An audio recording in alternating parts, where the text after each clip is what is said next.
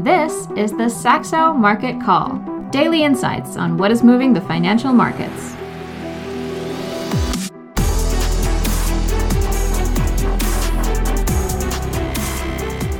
Hello, and welcome to this special edition of the Saxo Market Call podcast. Outrageous predictions for 2023. This is not very time sensitive material, but we are recording this on Wednesday, 14th of December, ahead of the FOMC meeting. Uh, so this year, and if you're not familiar with the Saxo Outrageous Predictions, perhaps a little intro here to what it's all about. It's our yearly exercise, and we've been doing this for 20 plus years in trying to sort of look at the year forward and come up with uh, things that we think are underappreciated in terms of their risk. Still low delta possibilities. Outrageous is, uh, of course, the uh, key word there. Unlikely things to happen, but things that are possible and not impossible. And if they do occur, things that would really change the market reality and change the world. it, is, after all, big surprises that do move markets from year to year. Uh, just look at what the pandemic did in uh, 2020. It was already kind of afoot. Uh, well, certainly was afoot in China, uh, certainly in Wuhan in late 2019. It was called COVID 2019 uh, after all. But look at what that did to the markets and really the subsequent environment. And some of that subsequent environment is uh, still what's leading to this year's predictions. So without further ado, let's let's launch into the theme for this year's prediction. And I have with me Peter Garnry, our quant and equity strategist, who's a, a big contributor to this year's predictions as well. Um, so, Peter, our our theme this year is the war economy, and actually, it's kind of ironic because every year we kind of try to find some sort of organizing principle for the outrageous predictions, so that they sort of fit together in some way, shape, or so. Uh, just so I don't go into too long a monologue, what's your? You had a great summation, and we did a little promo video of what the war economy is about, and I'll I'll dive into a couple of details. But why? Let's let's let's tell listeners why the war economy is the backdrop for this year's outrageous predictions. Well, I think the the war economy is a is a very good theme and narrative that sort of ends the end of globalization that has taken place over 40 years, which can be described as this happy marriage between the US uh, and to some extent China and Russia um, and, and Europe. So with, with Russia delivering cheap energy and, and, and metals, uh, the dollar as the reserve currency, uh, moving manufacturing to China, helping China moving out of poverty, they produce cheap goods, push down inflation. Uh, that caused low interest rates, high wealth. Everyone was just happy, and now we have this uh, this divorce, and uh, mom and dad uh, are no longer happy.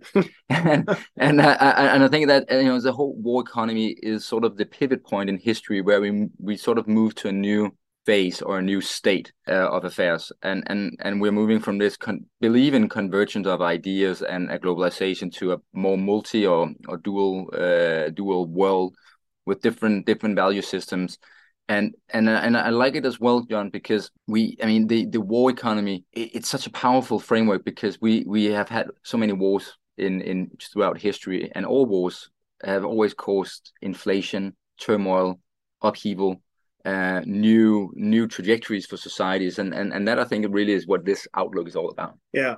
And, and oh, uh, sorry, outrageous predictions is outbound.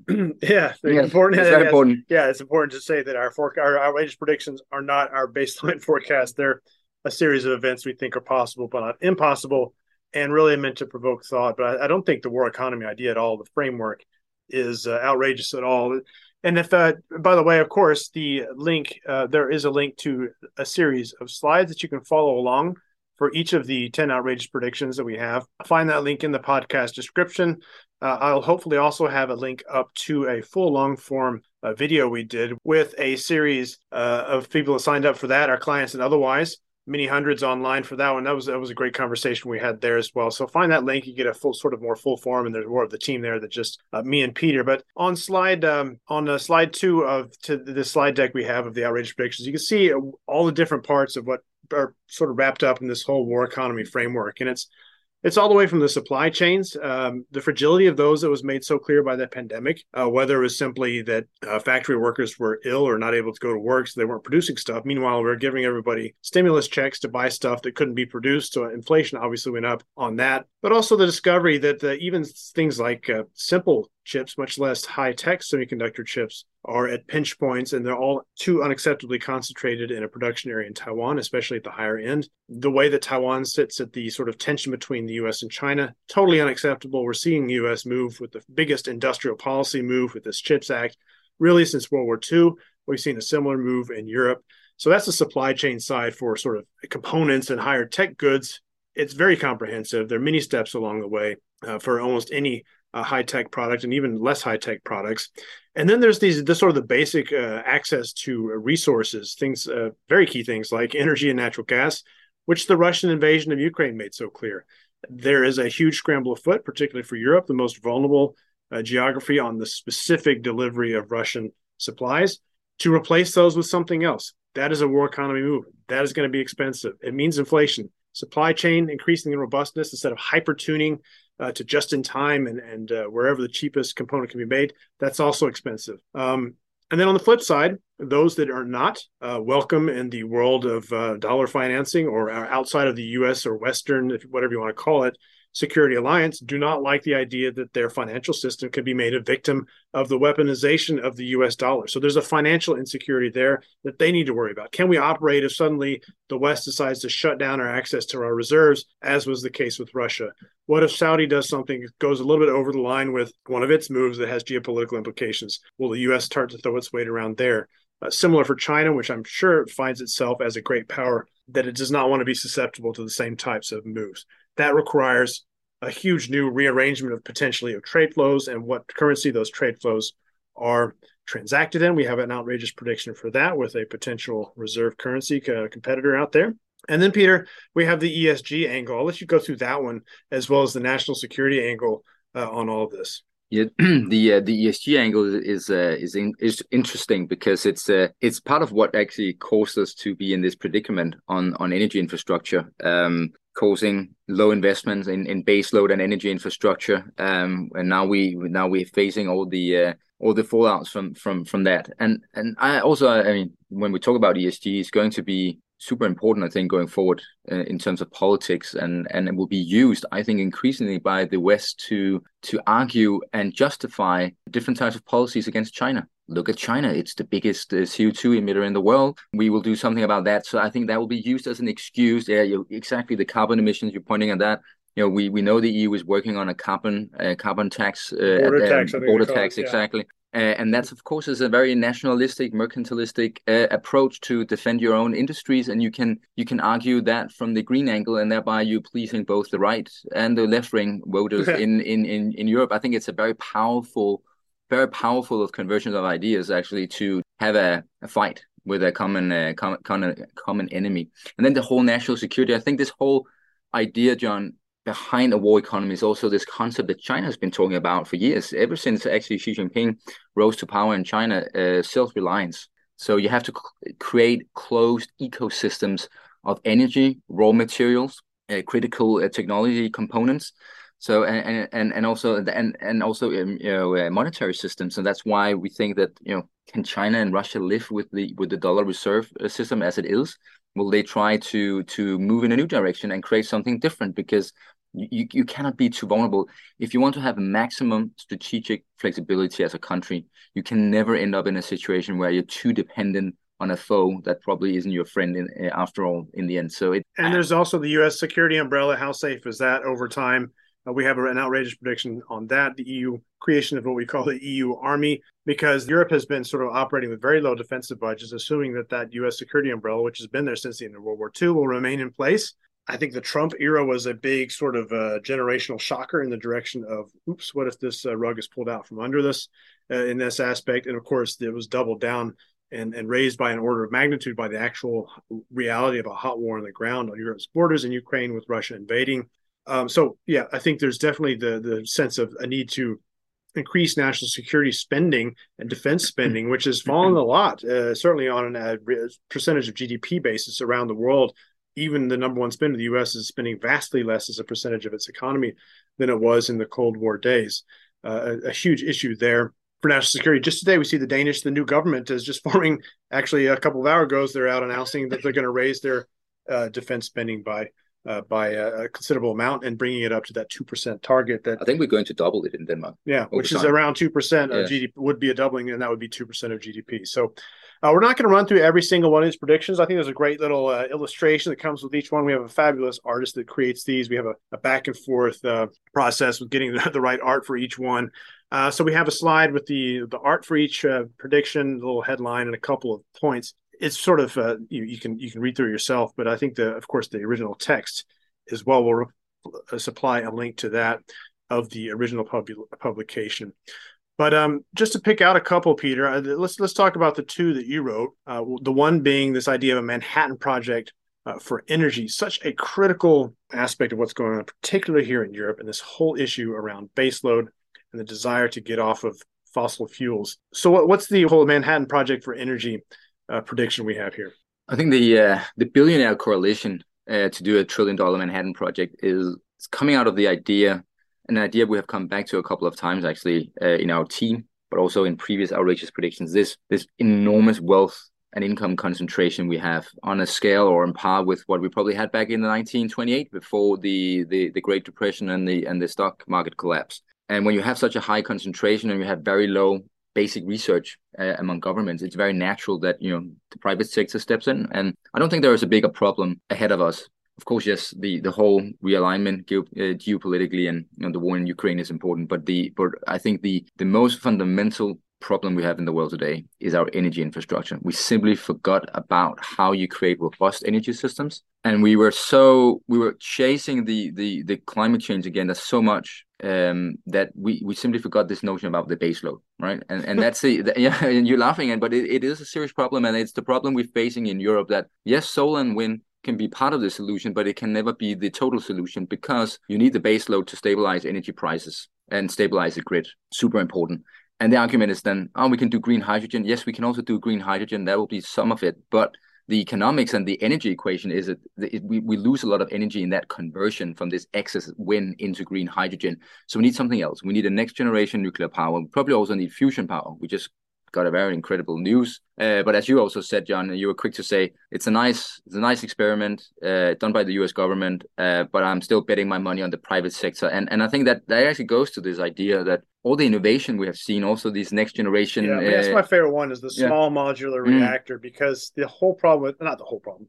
One of the big problems with nuclear power is the very long lead time in getting a plant running. You've got to pour endless amounts of concrete. It's got to be a giant plant the small nuclear reactor or small modular reactor is so awesome because the idea is it's small. So yes, one of them is smaller than a whole plant, but it's factory created. It's it's something you repeat and you can make once you figure out the design. Okay, not a trivial task. That's right, but you can make a thousand of them or five hundred or whatever to get um, uh, you know to get this uh, going. Once you've figured out the design, rolled out much quicker which which is also a very good idea because we, you don't want two centralized systems. You you you want a decentralized or fragmented energy infrastructure. So because if you build a too uh, oversized nuclear power plant you can just wipe that out in a war and then you're really then you're really in trouble. And the irony being john as well that I was writing about Tesla today in my in my in today's equity update, um, and and they they seeing the adoption of electric vehicles slowing down in Europe very fast, uh, according to Volkswagen, and the same is is in China. And both Europe and China is facing the same type of energy crisis,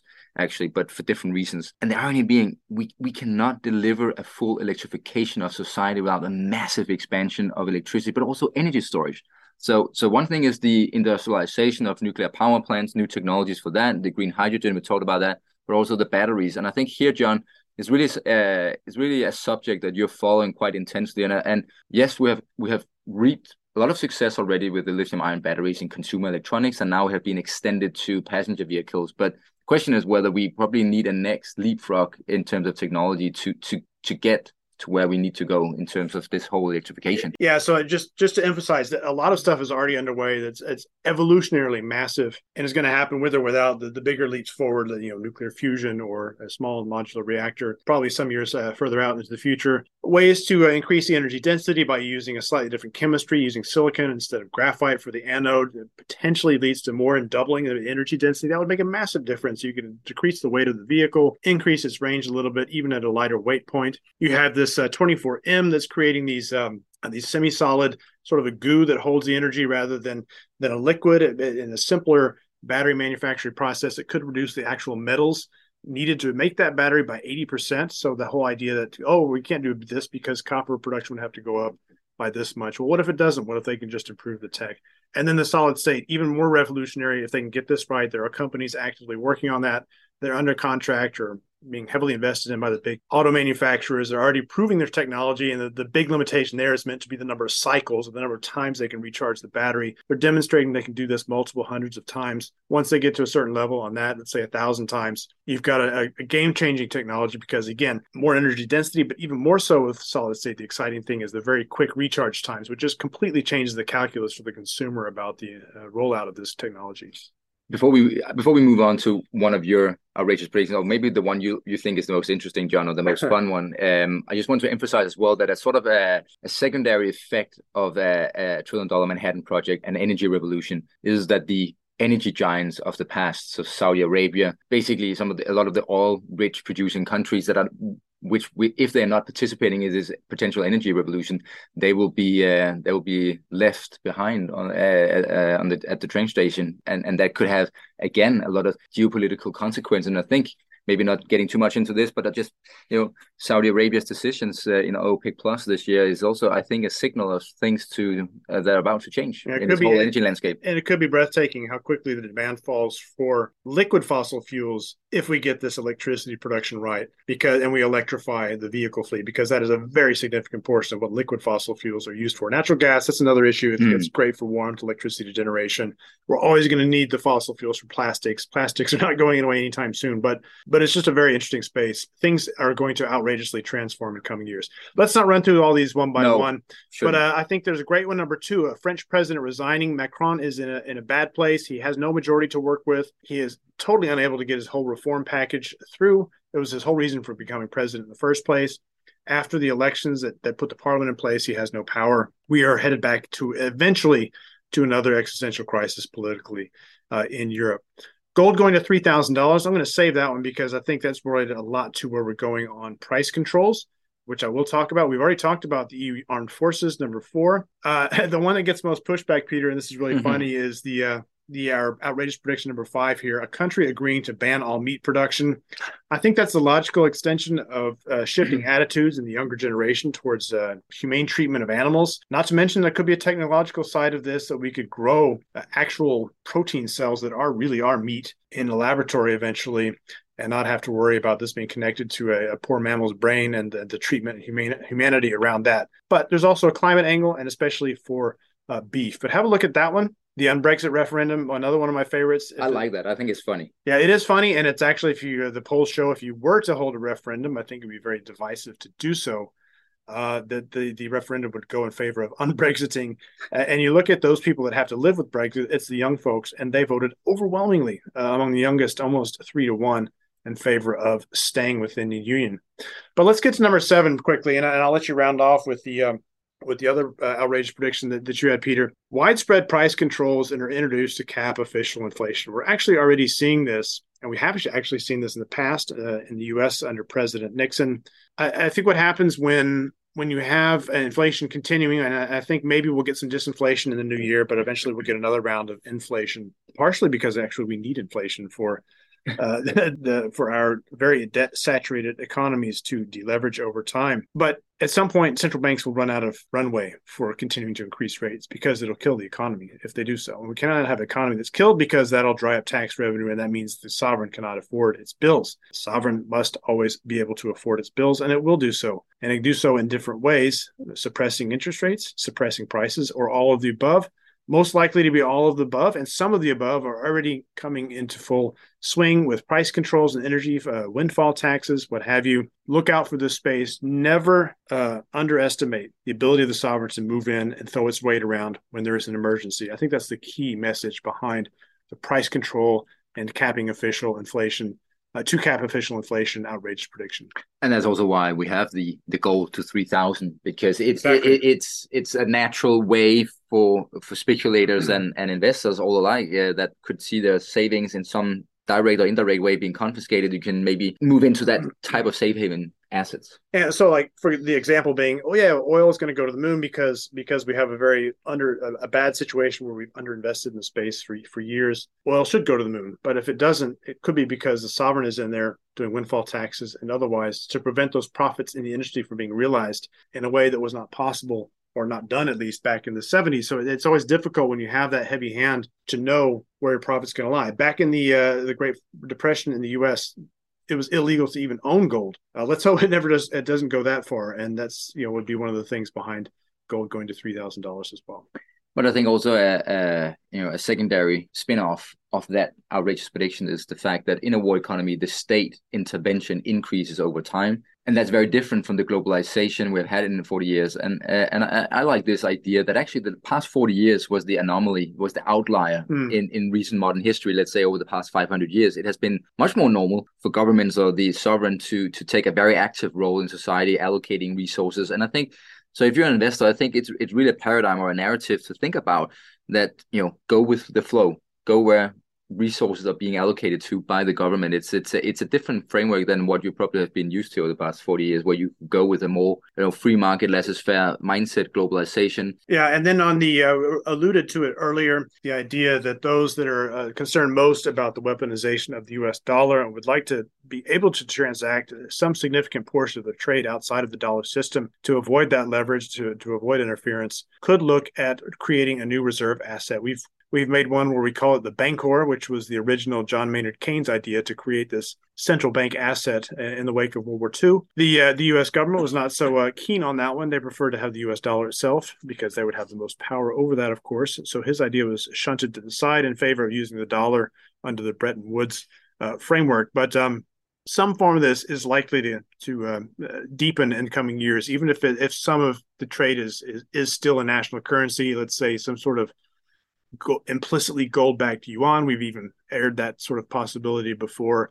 But I think it becomes more interesting if it's something that's agreed on a larger framework, especially uh, where there's so much trade transacted, and that traditionally has been oil, the number one, uh, the number one commodity and financial value that, that's traded worldwide, and China, which is so reliant on that for uh, an import sense. So some OPEC plus, Russia, obviously very keen to not be in the dollar system uh, having been badly burned by its the confiscation or at least freezing of its reserves. India sort of sitting somewhere in between all of this uh, as well. I was about to say that because uh, it, it is supposed to be outrageous and, and it's not a base uh, scenario forecasting here. But what what is the argument for, for, for India? Why would why would India go along with this? Uh, because I, I suppose I, I, mean if I was India and you also if you look at it from a historic perspective, they have always been head to head with with China in terms of you know power. Uh, you know, before Europe had its renaissance and then its industrial revolution and took over in terms of power, and then the US came later. I'm just, I, am not, I'm not really sure I understand India, and I was, I also have been a little bit uh, perplexed about India's position on this whole uh, Ukraine. I, I am not really sure I, I, understand it actually. I'm certainly no expert on India specifically, but we have to remember that this was a country that really tried to insist on an autarkic or autarky principle during the Cold War. It didn't want to take sides in the Cold War. It was happy to import Soviet uh, weaponry, not because of any sort of impl- big security alignment with, with Russia, but it's even been, or sorry, with the Soviet Union, and it even continues to use uh, Russian uh, weaponry and its military now. So there's this natural tendency to be a bit more friendly to the U.S. The U.S. is trying to drum up this sort of the, what it calls the Indo-Pacific uh, it just feels like it, and we've talked a little bit about this before. That India maybe wants to play as to whatever degree it can, both sides of the equation here. It's certainly enjoying some cheap Russian uh, natural resources at this moment in time, whereas uh, Europe is sort of engaging in a, a large scale self flagellation by sort of preventing itself from consuming Russian uh, oil and gas now. So I, I, think it makes it more likely that something like this actually floats and succeeded if a country like India does get involved. Um, yeah, and then we have the Japan going to a dollar yen. I think that one is really just about what if these long rates don't come down and they continue to go higher. A because um, quantitative tightening is is nonsense beyond a certain point. It gets to the point of no return where you have to start doing quantitative easing again because if you don't, the sovereign can't fund itself, and that will happen almost with a guarantee. I would say once we get towards the next recession, you'll have to see QE coming in again, and any stimulus we think is likely to go straight into inflation. So that's mostly a bet on the fact that Japan is really going to have to look at itself in the mirror if long rates go back higher again. Uh, and then finally, yours, uh, Peter, and I like this one because it it looks at an area I think that has been under addressed because you're kind of getting away with murder here. These some of these tax havens, we've seen it in the past with the Panama Papers, uh, which was especially spectacular because of some of the big names that were involved trying to hide their their income and assets in Panama to avoid paying taxes. But this addresses something that's a little bit more more serious for the average investor potentially, and especially those looking for exposure to private equity. So number 10, tax haven ban kills private equity. What's what's all that what's that all about? A private equity can be many things. It could be the what we understand as private equity, KKR, etc. Carlyle Group, and it could be venture capital as well, hedge funds to some extent. Um, and the the whole idea is actually something that, as you alluded to, the uh, the Panama Papers that that showed a couple of years ago that tax avoidance is very systematically used by a lot of entities in the world, uh, wealthy individuals, uh, corporates, and um, the the um, the whole the whole idea is that Europe created this a list of tax jurisdictions that were not in compliance with EU uh, framework, and that is an ongoing process. And and interestingly enough, in the in the in the wake of the FTX uh, implosion, bankruptcy, we now have this whole ongoing potential extradi- uh, extradition from of uh, um, Sam Bankman to the U.S. And he has said he he won't be extradited, and and Bahamas they don't have a deal with the U.S. on this particular matter.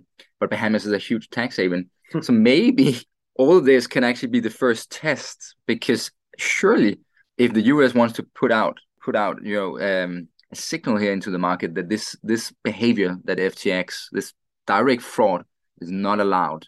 As, as I think the state attorney said yesterday, you're not allowed to do fraud in t-shirt and, and shorts in a sunny place. The hmm. U.S. could say Bahamas, oh, as you said, John, the other day, it's a nice little tax haven you have, have down there, and we know a lot of U.S. entities are, are taking advantage of it as well. But if you're not extraditing this guy to us for prosecution, we can make certain rules that will make your little ecosystem not as valuable as you thought it was and I'm pretty sure Bahamas will will will quite quickly, you know, change its tune. And as you said as well, the the, the tax havens are heavily used, and I think it's um I can't remember the exact numbers. It is in our um our outrageous predictions text, but and it, it goes back to the war economy. So a war is very expensive, so governments will look for for sources of income.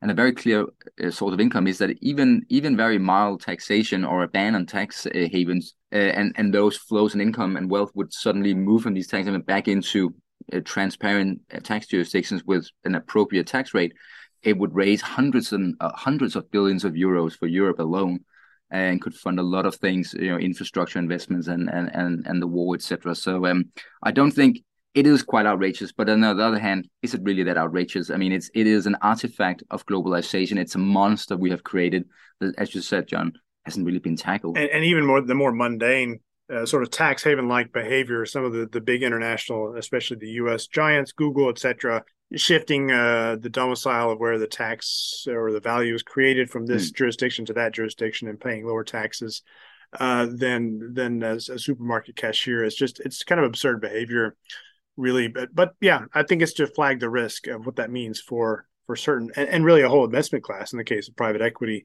if there is a eureka moment uh, on that front. Yes, exactly.